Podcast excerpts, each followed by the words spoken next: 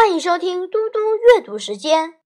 今天我要阅读的是安德鲁·克莱门斯的校园小说《不要讲话》第四章：讨厌鬼。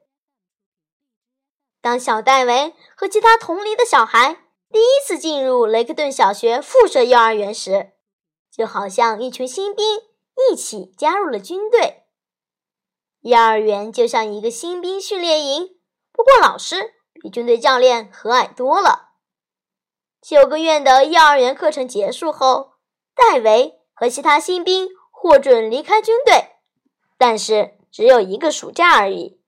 九月一到，他们又将归营，成为小学一年级的学生。一年级之后，他们在一起升到二年级，然后三年级，年复一年，他们一起升级。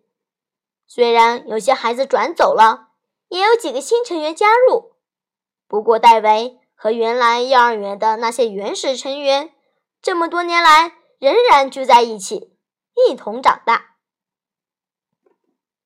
通常小学生升到五年级时，男生已经不会再叫女生讨厌鬼，同样的，女生也不会再叫男生讨厌鬼。这一切理所当然。其实。只是逐渐成熟那回事。对某些人来讲，这种转变完全不费力气。孩子渐渐长大，便会了解每个人都是真实的人，其中有些人是男生，有些人是女生。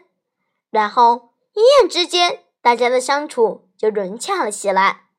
这个人与那个人之间，再也不会出现“讨厌鬼”这种话。只不过，有些人却在这个讨厌鬼的阶段停留了久一点。男孩讨厌女孩，女孩讨厌男孩，每个人都到处看到讨厌鬼。很不幸的，雷克顿小学五年级的学生大多属于这一种。当然，到了五年级，他们已经不会老是把讨厌鬼挂在嘴边，因为那样太幼稚了。他们会说“笨蛋”“恶心”“没大脑”“烦死人”，虽然用词换来换去，意思仍是讨厌鬼。更严重的是，戴维和林夕就是坚持异性讨人厌的两大领导人。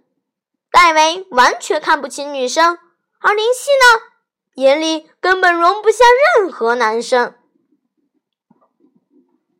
这就是戴维为什么。应该要紧闭他的大嘴巴的原因。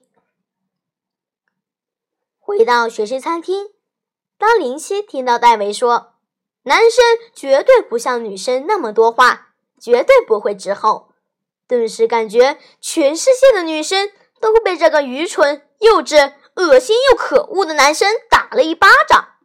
他更没有忘记戴维先前讲的话，什么他嘴巴里的热气。会让头脑胀到爆炸。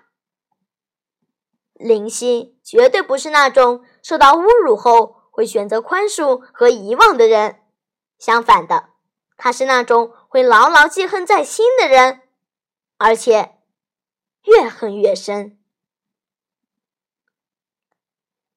谢谢大家，我们下次再见。